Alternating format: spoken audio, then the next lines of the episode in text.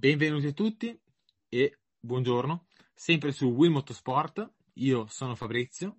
Cominciato il campionato di Formula 1, prima gara Gran Premio del Bahrain e sono sempre in compagnia di Diego di Cronache di Motorsport. Salve a tutti, come ha citato Fabrizio, sono Diego, su Instagram Cronache di Motorsport e anche oggi, come l'ultimo podcast sulla Formula 1, accompagnerò Fabrizio nel commentare il Gran Premio che si è corso domenica, ovvero quello del Bahrain. Tante cose sono successe, tanti saranno gli argomenti di cui, che tratteremo oggi. Esatto, primo Gran Premio della stagione, Gran Premio del Bahrain, tappa fondamentale, attesa, molti colpi di scena, tante conferme e soprattutto un episodio su tutti, la curva 4. La, le, la curva in cui si è deciso il Gran Premio. Eh, esatto. Con, col sorpasso di Verstappen nei danni di Hamilton e circa 5 curve dopo, subito, eh, un colpo di scena, Verstappen rende la posizione su Hamilton. Subito tutti i telespettatori, anche in, cron- in, in cabina di commento, si chiedevano ma ha problemi Verstappen, cosa sta facendo? E invece, soltanto poco dopo si è scoperto che per la prima volta Verstappen ha ceduto una vittoria ehm, quasi di sua spontanea volontà, anzi quasi obbligato dal, dal box Red Bull che gli, ha, che gli, ha, detto di dare la posizione a rivale Lewis Hamilton, eh, cedendo una vittoria praticamente sua. Esatto. Appena, appena partiti, subito pronti via e già subito il pubblico si divide. E questo è il bello della Formula 1 si tifa e si divide subito. Infatti Max Verstappen comunque bisogna fargli i complimenti perché grande prestazione, grande prestazione di Red Bull, molto competitivo e eh, ha compiuto un sorpasso, è stato molto furbo anche Hamilton, dove per certi è comunque vanificare un sorpasso è sempre molto importante e comunque eccessivo.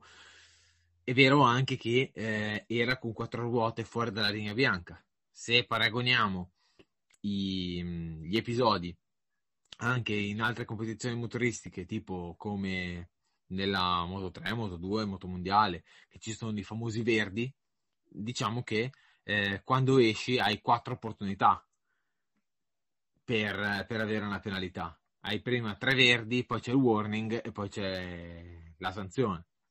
In questo caso il team l'ha obbligato a eh, ridare la posizione. In, uh, altra, in un altro episodio poteva essere eh, sanzionato con 5 secondi che, secondo il mio punto di vista, avrebbe potuto uh, maturarli. È vero, in effetti, che ehm, da parte del muretto box Red Bull è stato molto un colpo di scena il fatto che è arrivata dopo pochi secondi la comunicazione al pilota Verstappen di cedere subito la posizione, una cosa che gli strateghi Red Bull non aveva mai fatto. Prendi per esempio Austria 2019, il sorpasso di Verstappen su Charles Leclerc all'ultimo giro in pratica.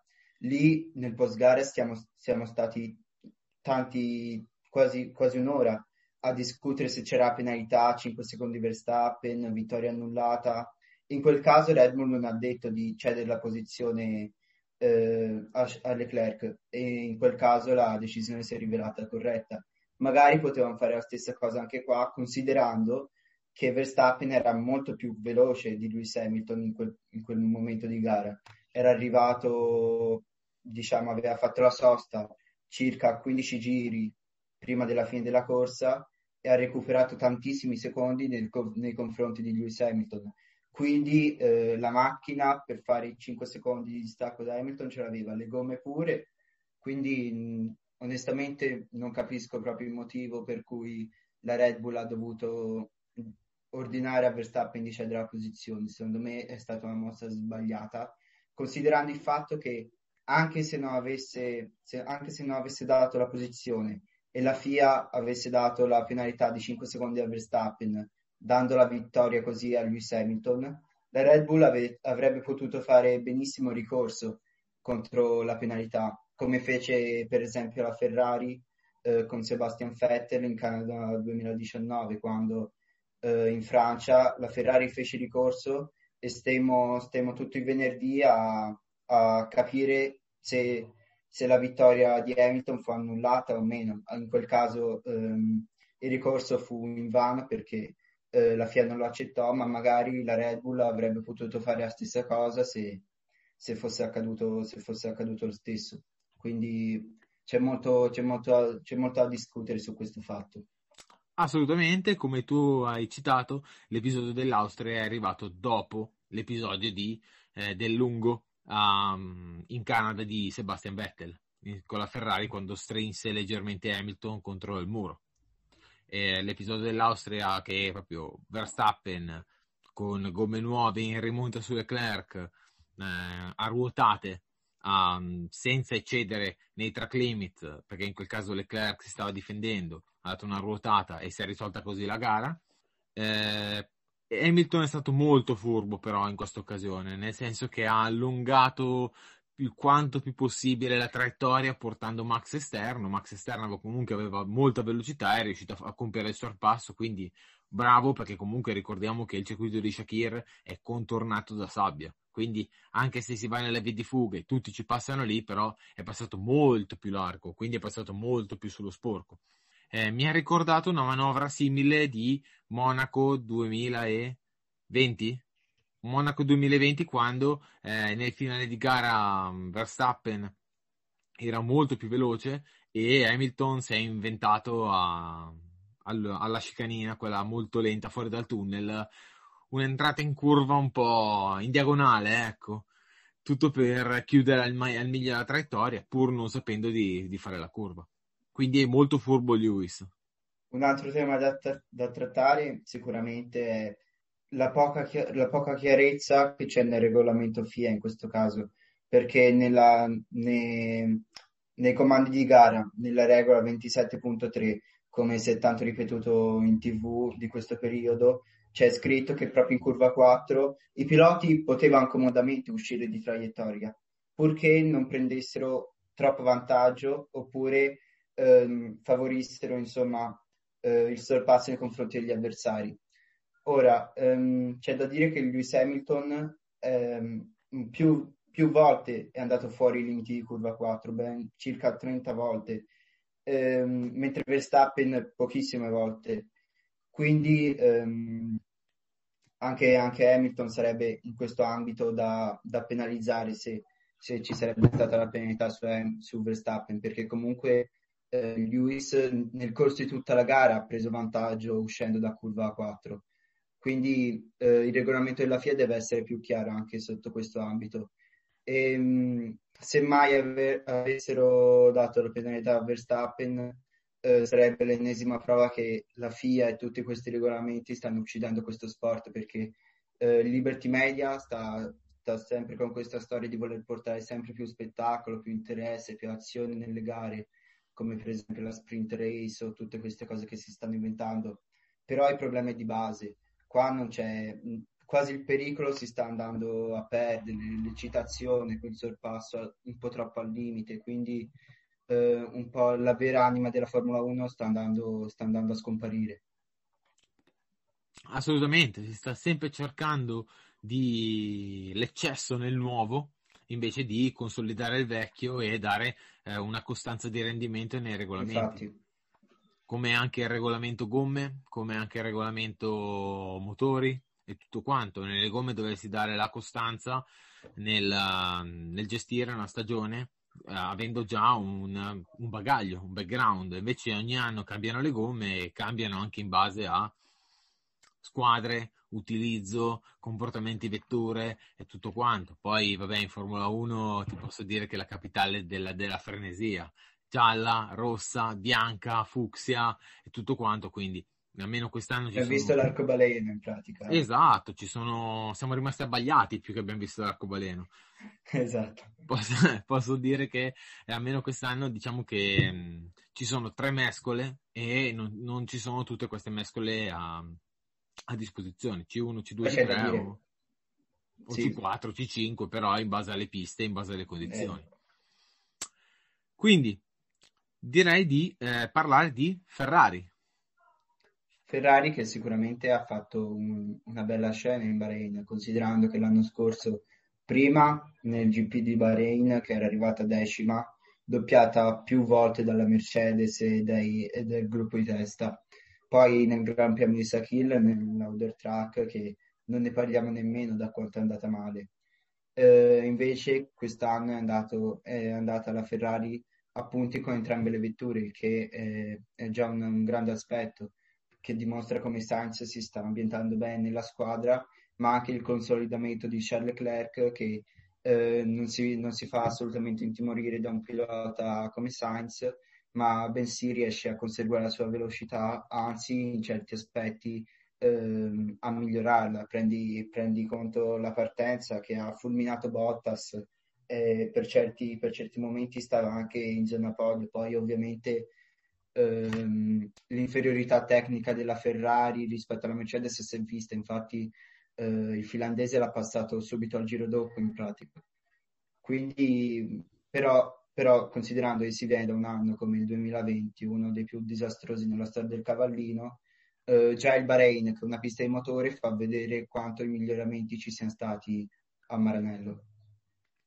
Assolutamente, diciamo che come ben, bensì te hai già constatato, la Ferrari ha fatto un grande salto di qualità, è andata molto meglio sempre in questa pista qui dove è stata doppiata più volte in entrambe le configurazioni, più veloce e più lenta, cioè quella classica.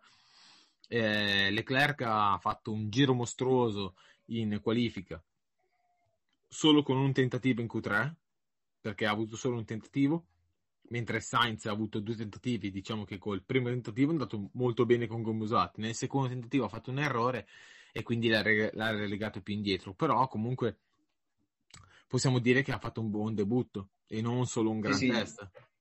Ha fatto un gran debutto eh, e non solo un gran test. Eh, la Ferrari era la scuderia, una delle scuderie più attese perché era troppo brutta per essere vera nel 2020 e quindi nel 2021 era chiamata un riscatto, un riscatto che in parte si è visto. Si parla... Dimmi. Eh, si parla eh, di che la Ferrari abbia ancora un 20% di potenza da, da spendere e comunque la prossima gara sarà eh, Imola, che poi ne parleremo, eh, dove praticamente la potenza del motore è su sali e scendi. Si riduce. Di molto. Esatto, cioè, però... Conta molto, conta molto non il motore, ma molti, molti altri aspetti tecnici della macchina. Se esatto. poi prendi che Leclerc ha fatto un quinto posto l'anno scorso, se non sbaglio, eh, con un catorcio di vettura quale l'SF1000, con l'SF21 potrà fare molto meglio. Eh, brucia ancora quel sorpasso di Kvyat eh, alla Piratella. Eh, è forse l'unico sorpasso in quel punto subito dalla Ferrari in un circuito italiano da una brucia... scuderia come l'Alfatari. Brucia ancora mm, perché Leclerc se li stava tenendo dietro un po' alla Gilles alla Gilles Villeneuve tipo Harama, quando si è tenuto dietro Vero oltre 10 macchine pur avendo un mezzo nettamente inferiore. Beh, possiamo, i tifosi Ferrari si possono ritenere soddisfatti sicuramente da quel sorpasso all'esterno alla Tosa, seppur con una macchina contro una macchina nettamente inferiore, però non è cosa da tutti sorpassare all'esterno in quel punto. No, assolutamente. Assolutamente, eh, soprattutto sapendo bensì che Imola è un circuito tutto fatto di sali e scendi tra due colline, quindi non è che è perfettamente in piano. Esatto. Quindi Imola è un circuito molto tecnico, eh, considerando anche che mh, mm, sarebbe stato da medio-alto carico eh, con la chicane della variante bassa, però con la configurazione molto più eh, lineare e tolta della variante bassa si può anche andare con un circuito di medio, medio-basso carico. Esatto. Quindi, sì, quindi sì. diciamo che l'anno scorso la Ferrari sotto questo aspetto è stata meno penalizzata perché se ci fosse stata anche la variante bassa avrebbe dovuto mettere carico sulla vettura amplificando ancora molto di più i problemi. Ok, quindi una SF21 bella però ancora non bellissima perché c'è da dire comunque un aspetto negativo è stato quello che un pilota quale Sergio Perez che è partito dalla pit lane è arrivato davanti a Leclerc e si è classificato quinto quindi certo. insomma gli ha, rim- gli ha, rimontato quasi mezzo giro nei- ai danni del Monegasco, quindi ancora c'è da lavorare su questa vettura, però eh, i progressi ci sono ed è quello l'importante. Um, poi stavamo parlando di Sainz, il quale sì ha fatto una bella gara, ottavo, è arrivato come era partito e quasi un secondo di distanza da Ricciardo, quindi c'era quasi, eh, anche se l'australiano aveva problemi alla vettura, per quello eh, Sainz era, era, in prossimità di, della McLaren, però comunque è un gran risultato per il debutto. Comunque, prima gara, mm, prima gara anche per, per Leclerc sulla macchina nuova, quindi gran qualifica, quindi vuol dire che la macchina in qualifica c'è. Nel passo gara, magari qualcuno si è, si è tenuto nella prima gara qualcosina ancora un pochino indietro, speriamo di sì. Però comunque un buon inizio e quindi tra due settimane eh, tutti davanti alla TV per vedere e speriamo di conferme. Certo, magari Parliamo di miglioramenti. Assolutamente, aspettiamo, aspettiamo conferme sì. almeno in qualifica di confermare se non sì, un sì. quarto giù di lì, ma soprattutto in gara su una pista che non è così dispendiosa per il motore. Sì, sì. Chi di conferme non ne ha avuto invece è Aston Martin rispetto all'anno scorso. Assolutamente. Una gara, una gara terribile. Assolutamente, diciamo che l'unica ancora di salvataggio è stato l'inaspettato Stroll insomma, ancora di salvataggio per modo di dire, un decimo sì, diciamo che doveva essere il capitano, il capitano, Vettel a tenere alta la bandiera dell'Aston Martin, invece, invece, prima una bandiera gialla, poi ancora problemi e in gara il, il disastro più assoluto, completato da un tamponamento a Ocon, ha chiuso il quadro di un esatto. pilota che comunque vive vive in balia della, della macchina ma non riesce a avere un non riesce a invertire la rotta. Allora, eh, per quanto riguarda Aston Martin, secondo me deve trovare ancora un pilota di punta, quale lo era l'anno scorso Sergio Perez. Quest'anno sì c'è Stroll, eh, un giovane veloce, però che non sta minima, minimamente a passo eh, parla, talento parlando di, di piloti come Leclerc, Verstappen o Gasly. Ehm, Vettel è stato chiamato nella scuderia inglese proprio per questo, per, per fare da capitano, portare quell'esperienza e quei titoli mondiali in bacheca che, che Perez non aveva. Ehm, e in questo Vettel non sta rispettando le aspettative perché eh, anzi è il team, il team che si trova penalizzato nei suoi confronti. Um, è vero che nei test nei test eh, ha avuto tanti problemi e non ha avuto la possibilità di sviluppare un rapporto con la vettura per trovarsi bene. Eh, e questo si è, si è ripercosso molto nei, eh, nella gara perché non ha, trovato, non ha trovato ritmo in qualifica. Sfortuna, sfortuna c'è stata perché si è trovato eh, Mazepin girato davanti, davanti a lui e durante la gara sì aveva fatto un buono stint, l'unico una sosta, quindi aveva gestito bene le gomme, aveva fatto anche dei bei duelli con Alonso e Sainz, però, però si è visto sia la poca esperienza sia con la vettura che col team, ma anche un suo errore abbastanza, abbastanza grave per un pilota della sua portata. Assolutamente. Diciamo che eh, sta assomigliando un po' al Michael Schumacher di fine carriera quando ha fatto la parentesi di Mercedes, dove eh, tampona dove c'erano dei, ehm, delle sviste o sì, sì. delle ehm, rapportature diverse rispetto alle distanze. Mm, dove, dove, la macchina non gli permetteva di fare quello che faceva in passato, ma anche lui stesso non era lo stesso pilota che commetteva molti, mol, commetteva molti errori. Diciamo che l'unica, l'unica mh, mm, gioia della stagione è stata la pole di Monaco. Vero, che poi gli è stata tolta. Esatto. Quindi un weekend... mitigata al 50%, dai. Sì, sì. Un weekend quindi disastroso per Vettel, che inoltre in, in, due giorni si è visto togliere 5 punti della patente, se non sbaglio. Due per non aver rispettato le bandiere gialle e tre per il tamponamento ai danni di Ocon. Quindi di male in peggio piove sul bagnato per il tedesco. Ah, assolutamente. Diciamo che già di punti ne, ne mancavano già nei periodi in Ferrari, tra reprimende varie e, a, e atti in pista.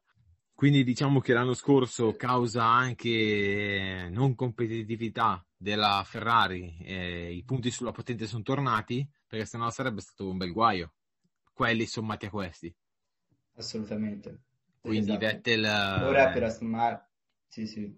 Um, per Aston Martin, sia per Vettel che sto parlando, uh, vedremo se uscirà da questo periodo nero nelle prossime 3-4 gare che saranno fondamentali, sia per il tedesco per prendere confidenza sia col team che con la vettura, eh, per Stroll per ritrovare quel passo che aveva nel 2020 e per eh, la, la monoposto in generale per vedere se i tecnici Aston Martin riusciranno a un po' a portare degli aggiornamenti e trovare quella, quelle che sono le problematiche su questa Aston Martin. Diciamo che Stroll lo scorso anno è stato molto veloce in condizioni particolari, in condizioni di pioggia, in condizioni molto molto particolari, dove ha mh, quasi mh, condotto la gara per gran parte della, del GP di Turchia, ha fatto la pole in Turchia con la pioggia, ha, l'aveva già dimostrato a Monza all'ingresso di carriera con la prima fila a fianco a Hamilton. Sì. Diciamo che sì, ha fatto vedere che comunque un Q3 se l'è, se l'è meritato, ha messo la Stone Martin in Q3, però in gara troppo poco. Sì, assolutamente. Um, parlavamo prima di, del tamponamento di Vettel e Danny di Ocon, quindi direi che siamo perfettamente in tema per parlare di Alpine. Esatto. Che, che tra Aston Martin e Alpine la sfortuna diciamo che è la stessa. Uh, tra Alonso che gli, gli cade uno scarto, uno scarto di un panino nel, nel motore e ha problemi, si ritira e tra Ocon tamponato da tutte le parti e una macchina che, con cui non si trova in confidenza, l'Alpine forse è ancora più in mare aperto rispetto all'Aston Martin. Esatto, se vogliamo vedere un parallelismo è quello che è in molto ehm, simile a quello che è successo a Miller con la Ducati in MotoGP al Gran Premio di Misano, quando un tir-off, praticamente una protezione della visiera, si è infilata, non si sa come, nella bocca dell'airbox della Ducati, di, appunto di Jack Miller, eh, vanificando e praticamente parzializzando le prestazioni del motore costringendo al ritiro. Questa volta una confezione in plastica semplice di un panino si è proprio messa precisamente nella presa del freno della backdart di Alonso, praticamente costringendo, al ritiro, cioè correndo e riducendo le prestazioni della, della portata e dell'efficienza dei freni posteriori. Un, un, tratto positivo, uno dei pochi per l'Alpine che abbiamo visto questo weekend, è il fatto che Alonso resta comunque in forma nonostante eh, l'età non giovane e che l'Alpine può contare sul, sul pilota spagnolo. Guarda che, che ha, dato, ha, dato, ha, umiliato praticamente Ocon nella, nella, qualifica, anche se si è trovato bloccato da, dall'Aston di Mazepin, ma Alonso l'ha messo in Q3 e fatto stacco Ocon non, è, non ha passato in Q1. Poi eh, la vettura può avere tutte le problematiche del genere, più che altro la power unit che forse quest'anno eh, sembra essere un po', un po', più arretrata rispetto a quella, a quella Ferrari che ha guadagnato molto rispetto al 2020 e il confronto con Mercedes non c'è paragone. Eh, infatti McLaren l'anno scorso che aveva Power Unit Renault, diciamo che stava lì nel gruppo con Aston Martin e Renault, eh, invece quest'anno che monta una Power Unit nettamente superiore ehm, la potrà sfruttare per conquistare nuovamente il terzo posto. Ma assolutamente, diciamo che l'Alpine, eh, se non è, diciamo che forse non è calata, forse è rimasto uguale. Sono gli altri che forse sono cresciuti. Sì. Mm, quella che diciamo che tra tutti è quella che ci ha guadagnato di più nel cambio è forse McLaren, che praticamente col motore Mercedes sappiamo che quando si parla di motore non è solo motore, ma è motore, cambio, è scalino e differenziale, tutto quanto, è, su, è, tutto un blocco e quindi praticamente devi ridisegnare tutta la macchina con pance, scarichi, sospensione posteriore e eh, ha avuto questo vantaggio senza sfruttare i gettoni, dove tutte le squadre hanno destinato ai gettoni o nella parte anteriore o nella parte posteriore. Sì, sì, Quindi, eh, in questo caso, quindi in questo caso, se noi andiamo a vedere anche Ferrari ha avuto una crescita, Alpine mm, l'abbiamo trovata abbastanza buona e diciamo che eh, Alonso eh, è, è, praticamente una garanzia. Se prima abbiamo detto che Vettel non ha fatto tutto questo uh, vantaggio, Hamilton è stato, è stato veramente una garanzia perché nell'Aleman è stato comunque parte integrante di Toyota facendo uno stint notturno eh, favoloso. È andato nella Dakar, eh, nella Dakar l'ha bloccato una, un danno in una giornata dove praticamente ha tamponato una roccia, se no era veramente in corsa. Ha provato la 500.000 di Indianapolis e al primo anno era lì in lotta, non dico per vincerla, ma era comunque in gruppo, era nei primi sei. Sì, sì. Quindi Alonso è uno che dove lo metti c'è prestazione. Va forte. È un eh, con, è triste, però è un giovane che eh, è vero che eh, tutti dicono che Alonso è uno spacca squadra. Sarà anche spacca squadra, però alla fine va eh, forte. I risultati parlano da soli. Ecco. Eh, infatti, infatti. Um, speriamo nel caso di Alpine che si stiano concentrando soprattutto per la vettura 2022 e che le poche prestazioni che abbiamo visto in Bahrain e che forse non vedremo nel corso de- della stagione saranno figlie del fatto che i tecnici in casa Alpine si stanno concentrando più sulla vettura dell'anno prossimo che può permettere a tante scuderie di aprire un ciclo vittorioso eh, piuttosto che concentrarsi su una macchina che eh, può lottare per il terzo posto massimo ma proprio alle previsioni più, più, più, più positive. Ecco se, eh, se pensiamo a aspettative più positive, non possiamo non parlare di Red Bull, che praticamente è stata la macchina più competitiva del weekend. Finalmente, una, volta... finalmente una motorizzazione volta... Honda che è, che è praticamente arrivata al massimo compimento di prestazioni e eh, affidabilità e come sempre eh, arriva quasi come, per, come se fosse un destino. Proprio all'ultimo anno si è arrivati alla massima prestazione, perché ricordiamo che nel prossimo anno eh, tutte le motorizzazioni Honda passeranno in mano progetti, motore e eh, stabilimenti alla Red Bull che si fonderà in Power, Red Bull Powertrain. Esattamente. Per la prima volta mi viene da dire, eh, sorprendentemente dal 2014 la Mercedes non aveva tra le sue mani una vettura più competitiva, perché se vediamo comunque che Vettel con la Ferrari hanno vinto il Gran Premio d'Australia nel 2017 e 2018, comunque la Mercedes ne aveva di più, lì la Ferrari è andata a vincere il Gran Premio soprattutto per la strategia. Eh, invece Red Bull eh, ha dimostrato una netta superiorità a partire fin dai test, primo Verstappen in tutte le sessioni praticamente, primo in qualifica, è venuta a mancare la prestazione nel, nella gara. Anzi, la prestazione c'è stata, è molta, è mancata la fortuna. Um, più che altro questo Gran Premio non l'ha, non l'ha, vinto Hamilton, ma l'ha perso la Red Bull, secondo me. Mm, perché lì, lì, nel dare la posizione subito a Hamilton ha fatto un mezzo errore la Red Bull. Fatto sta che comunque le gare sono ancora 22 e se Verstappen eh, si vuole giocare eh, il campionato ha tutto il tempo di farlo. Poi se magari arriveremo ad Abu Dhabi con, con Hamilton contro Verstappen eh, a giocarsi il mondiale, Verstappen non perderà di, di quei sette punti, sarà colpa, sarà colpa probabilmente il Gran Premio del Bahrain. Però mh, mm, insomma Verstappen ha di che essere felice perché per la prima volta eh, della, per la prima volta nella sua carriera tra le mani una vettura competitiva e forse in grado di, di combattere per i mondiali contro la Mercedes che, che ha imposto il dominio ormai da, da, un, da un'era. Assolutamente. Eh, Verstappen eh, è stato un, il, il, riferimento della, della mm, categoria, della gara e comunque ha dimostrato una velocità tale sua e soprattutto della Red Bull. Se vogliamo quantificare la velocità della Red Bull bisogna vedere la gara di Perez, dove eh, nel giro di riscaldamento ha avuto un problema, quasi da ritiro, sono riusciti a risolverlo partendo dalla pit lane e praticamente rimontando fino al quinto posto.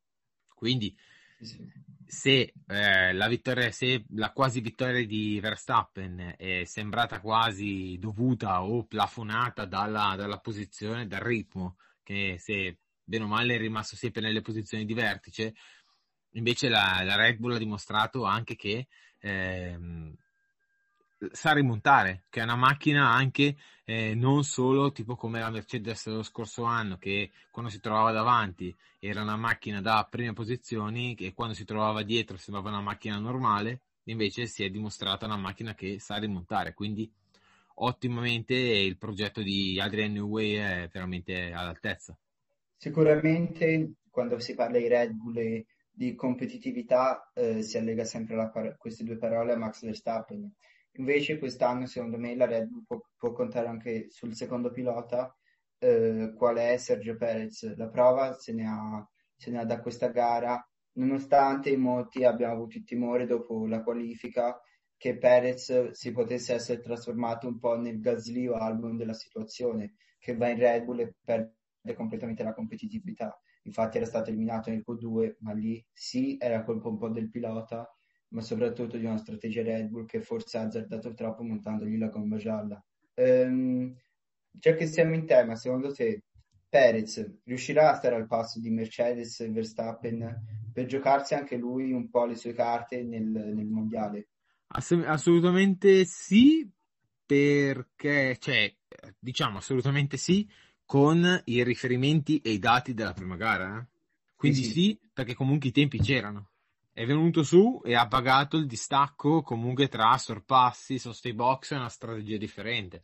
Fosse partito eh, ok, in undicesima posizione sarebbe stata una gara diversa, sarebbe stata imbottigliata, aveva avuto altri, altri problemi, però, però, è venuto su veramente forte, quindi la potenza ce l'aveva.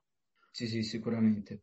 Uh, secondo me uh, Verstappen e Red Bull quest'anno hanno una possibilità di giocarsi mondiale perché l'anno prossimo poi le carte in tavola verranno stravolte, non ci sarà una seconda chance.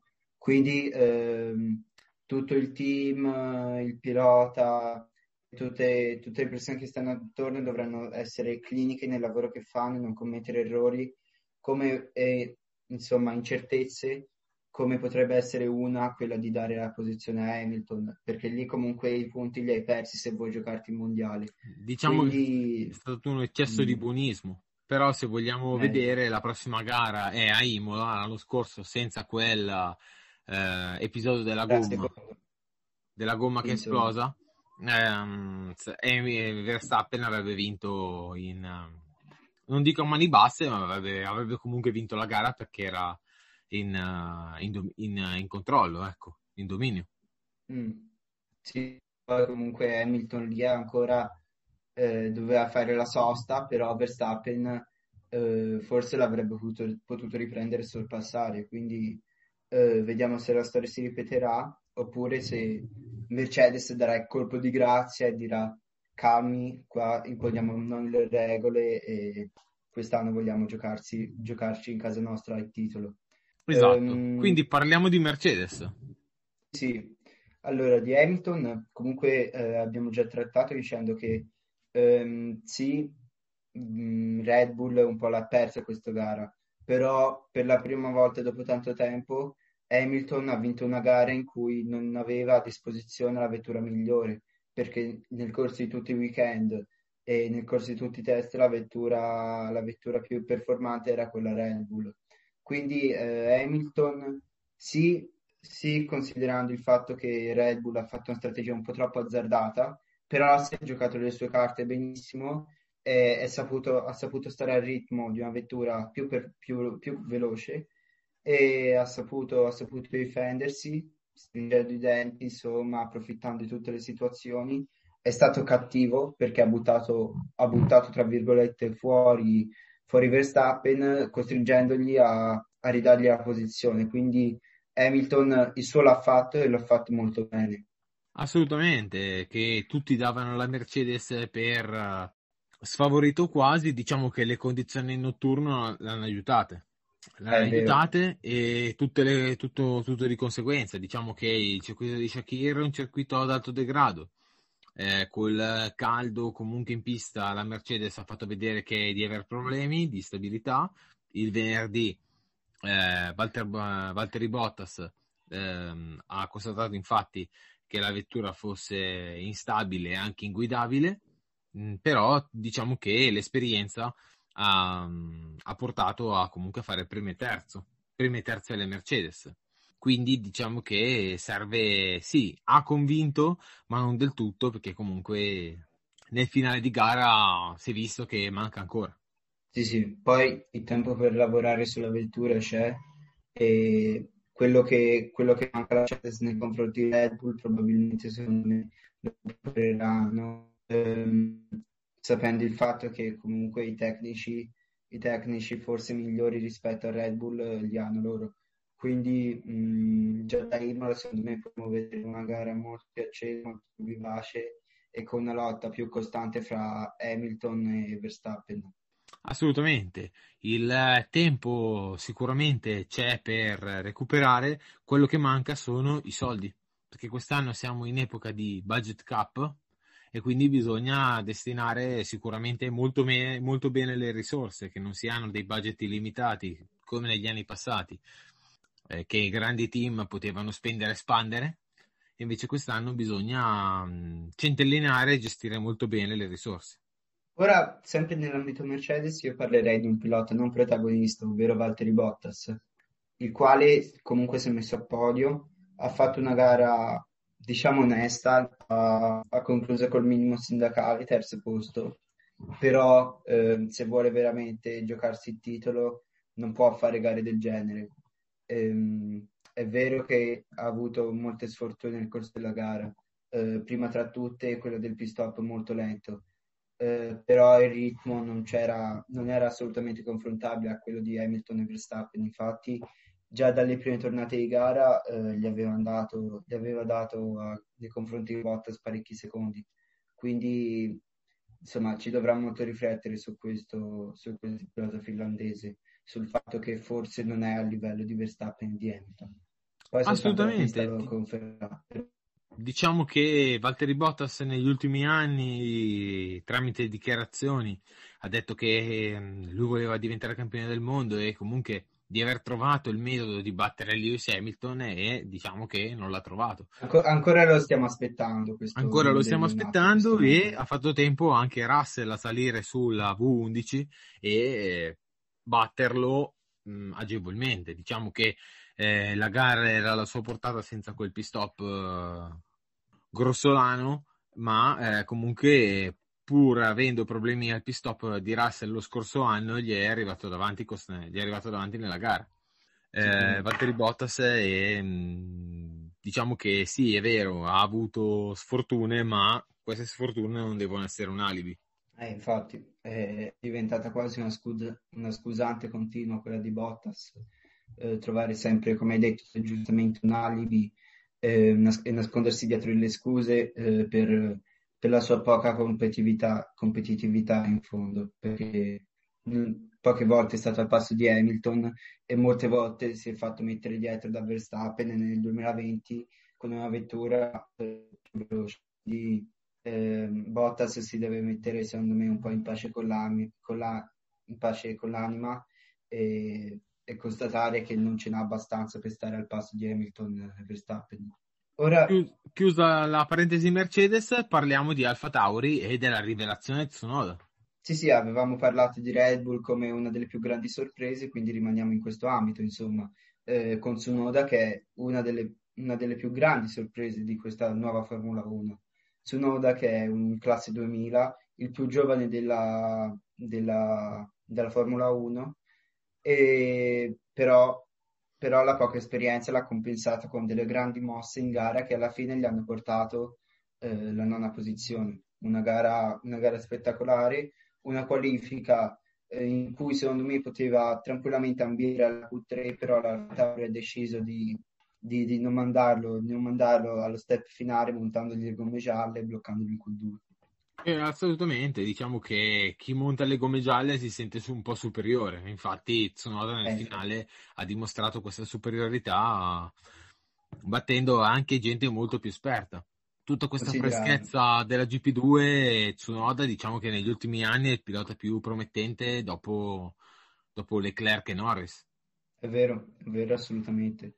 Fa un po' parte di quella categoria dei, dei predestinati, insomma, con, con, Leclerc e Verstappen, con, con Mick Schumacher, anche Norris, Gasly, insomma, ha dimostrato che il talento ce l'ha. E una delle sue migliori qualità, come ha detto Ebult Marco, eh, è che si adatta incredibilmente, in una maniera incredibilmente veloce alla, alle vetture.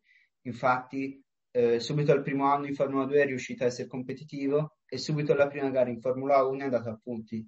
Eh, ciò, sta, vuol dire, ciò vuol dire che ehm, non ha problemi ad ambientarsi con, eh, con la scuderia nuova, con una vettura di, di tutt'altro tipo rispetto a quelle dell'Ara Formula 2 e che, e che secondo me farà, farà grandi cose quest'anno, considerando che c'è tanto tempo ancora per imparare. Assolutamente, Tsunoda dalla sua altezza è praticamente diventato un idolo di Newey, perché Newey predilige i piloti magri e bassi per fare degli, abit- degli abitacoli rastremati tipo la Leighton House negli anni 90.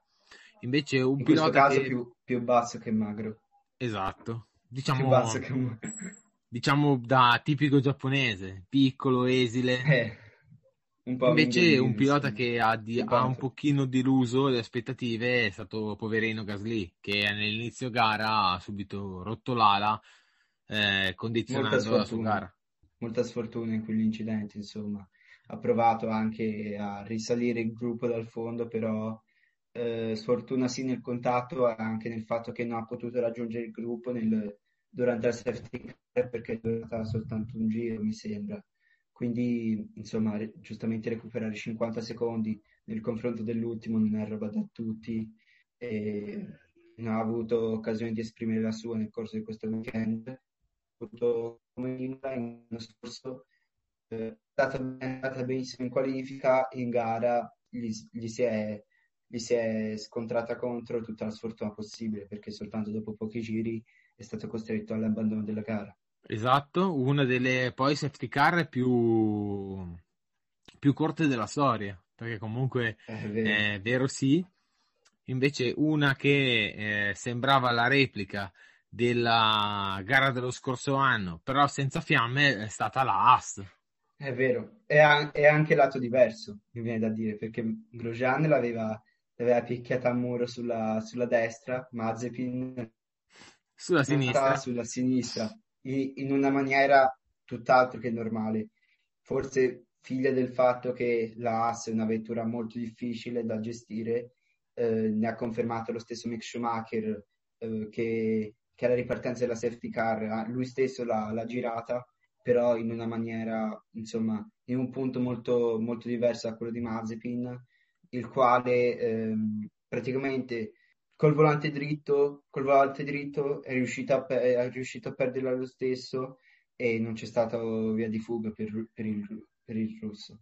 Però Mick Schumacher ha riportato la macchina a casa sana e salva. Varie eh, testa coda, qualche gomma spiattellata, ma nulla di che. Invece Mazepin ha distrutto due, due macchine.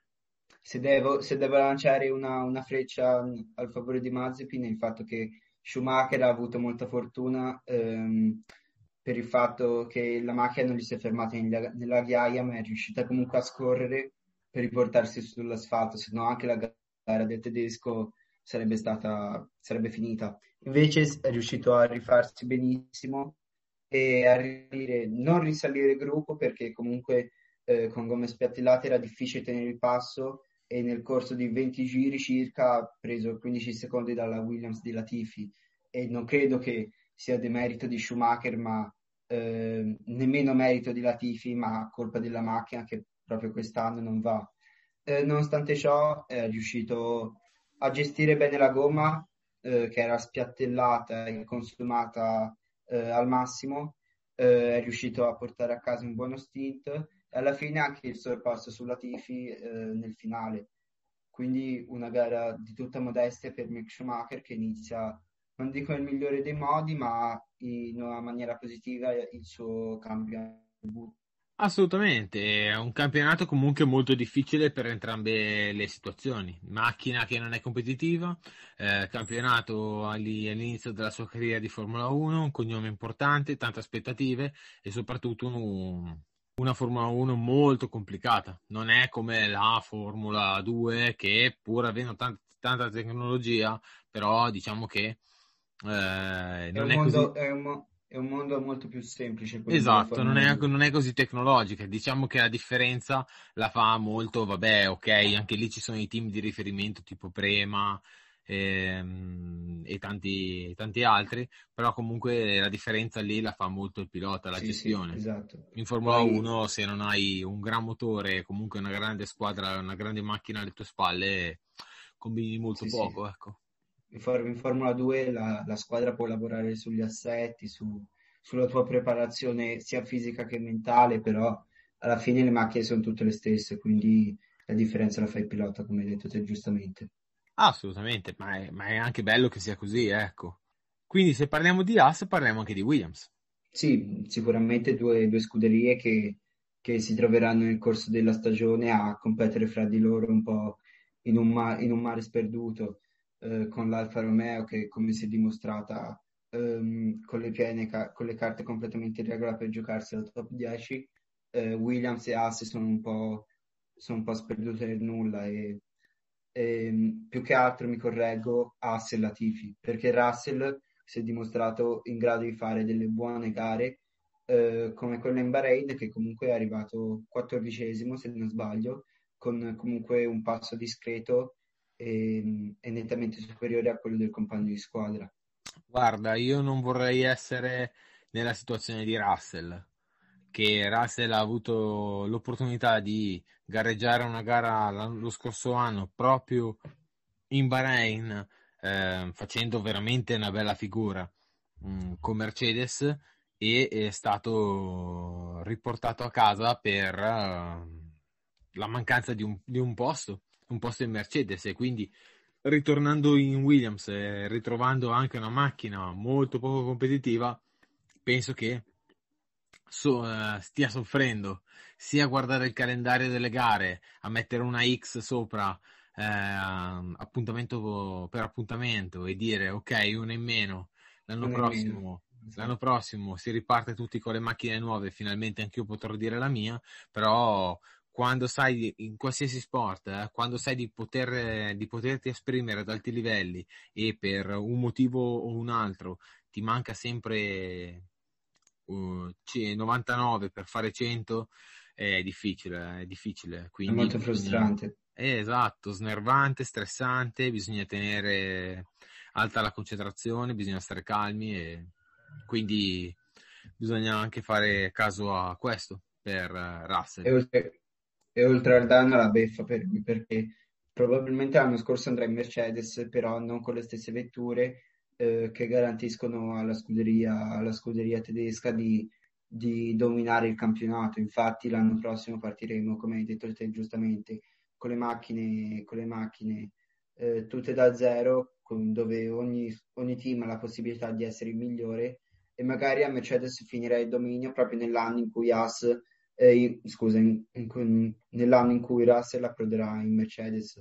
Quindi, insomma, poca possibilità di essere il migliore per Russell e esatto. avere la, esatto. la, la, la miglior vettura tra le mani. Ecco. Esatto, diciamo che per adesso è ancora prematuro come discorso, però è un discorso molto vero. Nel senso che comunque siamo solo alla prima gara, c'è ancora un campionato avanti, quindi bisogna vedere Mercedes come, come concluderà e soprattutto bisogna vedere in altre condizioni di gare diurne, con tanto caldo come reagirà uh, al, um, al grip e alla stabilità della vettura. La prossima gara è sicuramente Imola, dopo lo scorso anno molto fortunoso come appuntamento eh, che Imola si è trovata un po' per caso a ospitare la Formula 1, quest'anno invece eh, c'era una data vacante e Imola si è garantita eh, la seconda tappa stagionale, mh, mm, che comunque è un bellissimo tracciato, paga eh, la, una riconosciuta pericolosità, diciamo che mh, mm, è abbastanza ingeneroso per i fatti anche del 94, però Imola rimane un bellissimo tracciato e merita assolutamente di stare in Formula 1. Sì, sì, il dubbio l'anno scorso quando, quando misero Imola all'interno del calendario 2020 era eh, soprattutto ehm, la possibilità di vedere intrattenimento in questo circuito perché come abbiamo visto l'anno scorso le, le opportunità di sorpasso sono poche. A Imola soprattutto a causa di queste vetture molto imponenti però il circuito è, è bellissimo sotto tutti gli aspetti sotto l'aspetto eh, della storia che si porta dietro di tantissimi anni corsi all'interno del, del mondiale di Formula 1 e quindi Imola resta Imola e, ed è assolutamente, assolutamente degna di stare all'interno del mondiale di Formula 1 e, è una delle tappe quest'anno che, che, tutta, che tutti i tifosi aspettano maggiormente visto come è andata anche l'anno scorso. Assolutamente, l'anno scorso è stata un esperimento, però esperimento portato a buon fine, quindi bisogna ringraziare eh, Formula Imola che ha, che ha, collaborato e ha lavorato per far sì che eh, Imola potesse ospitare la gara di Formula 1 e soprattutto eh, dopo l'esito molto positivo della scorsa edizione Imola si è garantita la, la messa in calendario del 2021.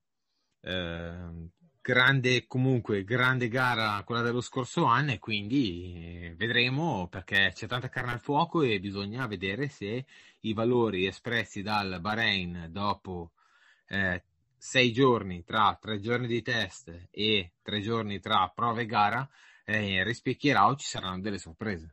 Sicuro. Poi eh, quasi tutti i piloti a parte i rookie ehm, avrà, si porteranno a Imola l'esperienza di aver già corso almeno una volta nel circuito. L'anno scorso eh, si era arrivati nel circuito emiliano con, con nessun pilota a parte Raikkonen che aveva mai corso a Imola, invece quest'anno comunque un minimo di esperienza tutti l'hanno, tutti ce l'hanno, quindi eh, si preannuncia un, be- un bello spettacolo quello di Imola tra tre settimane.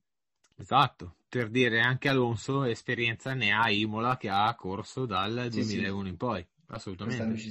Esatto. Quindi possiamo dire che abbiamo eh, esplorato a 360 gradi tutto il Gran Premio del Bahrain, che è stato un bel Gran Premio e finalmente ne avevamo veramente bisogno di, di Formula 1 per cominciare come si deve in questo 2021 e quindi passo la parola a te, è stato un bellissimo Gran Premio. Sì, sì, è stato un Gran Premio assolutamente, assolutamente godibile, a differenza forse dell'anno scorso, ehm, in cui l'unica scintilla è stata, è stata l'incidente di, di Grosjean, perdonami il gioco di parole, però ehm, per il resto è stato un Gran Premio abbastanza noioso quello del Bahrain, seguito poi dal GP di Sakir che è stato molto meglio. Però, però questa, questa edizione ci ha saputo emozionare molto, eh, soprattutto eh, mettendo in primo piano la sfida Max contro Lewis che aspettavamo da tantissimo tempo e che rivedremo a Imola, probabilmente. Assolutamente, diciamo che per fortuna lo scorso anno eh, l'avvenimento di Grosjean è andato tutto a buon fine come il 99% dei casi non, uh, non va, e l'epilogo purtroppo che purtroppo l'epilogo è triste. Eh, Mazepin eh, con la AS diciamo che ha fatto tutto a regola d'arte, non ha fatto rimpiangere Grosjean né Magnussen.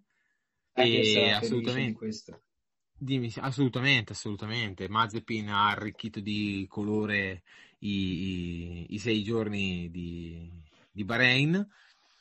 E assolutamente. Già ce lo vediamo Già ce lo vediamo su Drive to Survive, Mazepin. Sì, Mazepin, sì, sì, dobbiamo aspettare l'anno Steiner. prossimo, ma sarà ricco, ricco di... È vero. I, i contenuti, di... quelli di Netflix, ce l'hanno. Ah, assolutamente. Diciamo che Netflix uh, con, uh, con Mazepin uh, ha fatto 13. Ha fatto colpo, esatto. Ha fatto veramente 13. E quindi vi aspettiamo tutti. Ascoltate questo episodio. Mi raccomando, eh, sempre eh, collegati con Wii Motorsport, che è il podcast che vi parla di motori e seguirà i campionati di Formula 1, MotoGP e anche Superbike. Su Instagram seguite la pagina e anche su Telegram mettete unisciti al canale. Diego? Eh, come ha detto Fabrizio, consiglio di seguire questo podcast e tutte le sue pagine sia Instagram che Telegram e di venire a dare un'occhiata anche sulla mia pagina Instagram, creo anche di Motorsport, in cui facciamo delle analisi proprio come in questo podcast dei, dei Gran Premi di Formula 1, parlando eh, a 360 gradi del mondo del motorsport. Quindi siamo già caldi dopo il primo Gran Premio, tutti pronti per Imola e alla prossima. Ciao! Ciao! Se sei alla ricerca di motori, Wii Motorsport è il podcast che fa per te. Lo trovi su tutte le piattaforme Spotify, Anchor, Other, Google Podcast, Apple Podcast e Overcast. Segui la pagina Instagram e unisciti al canale.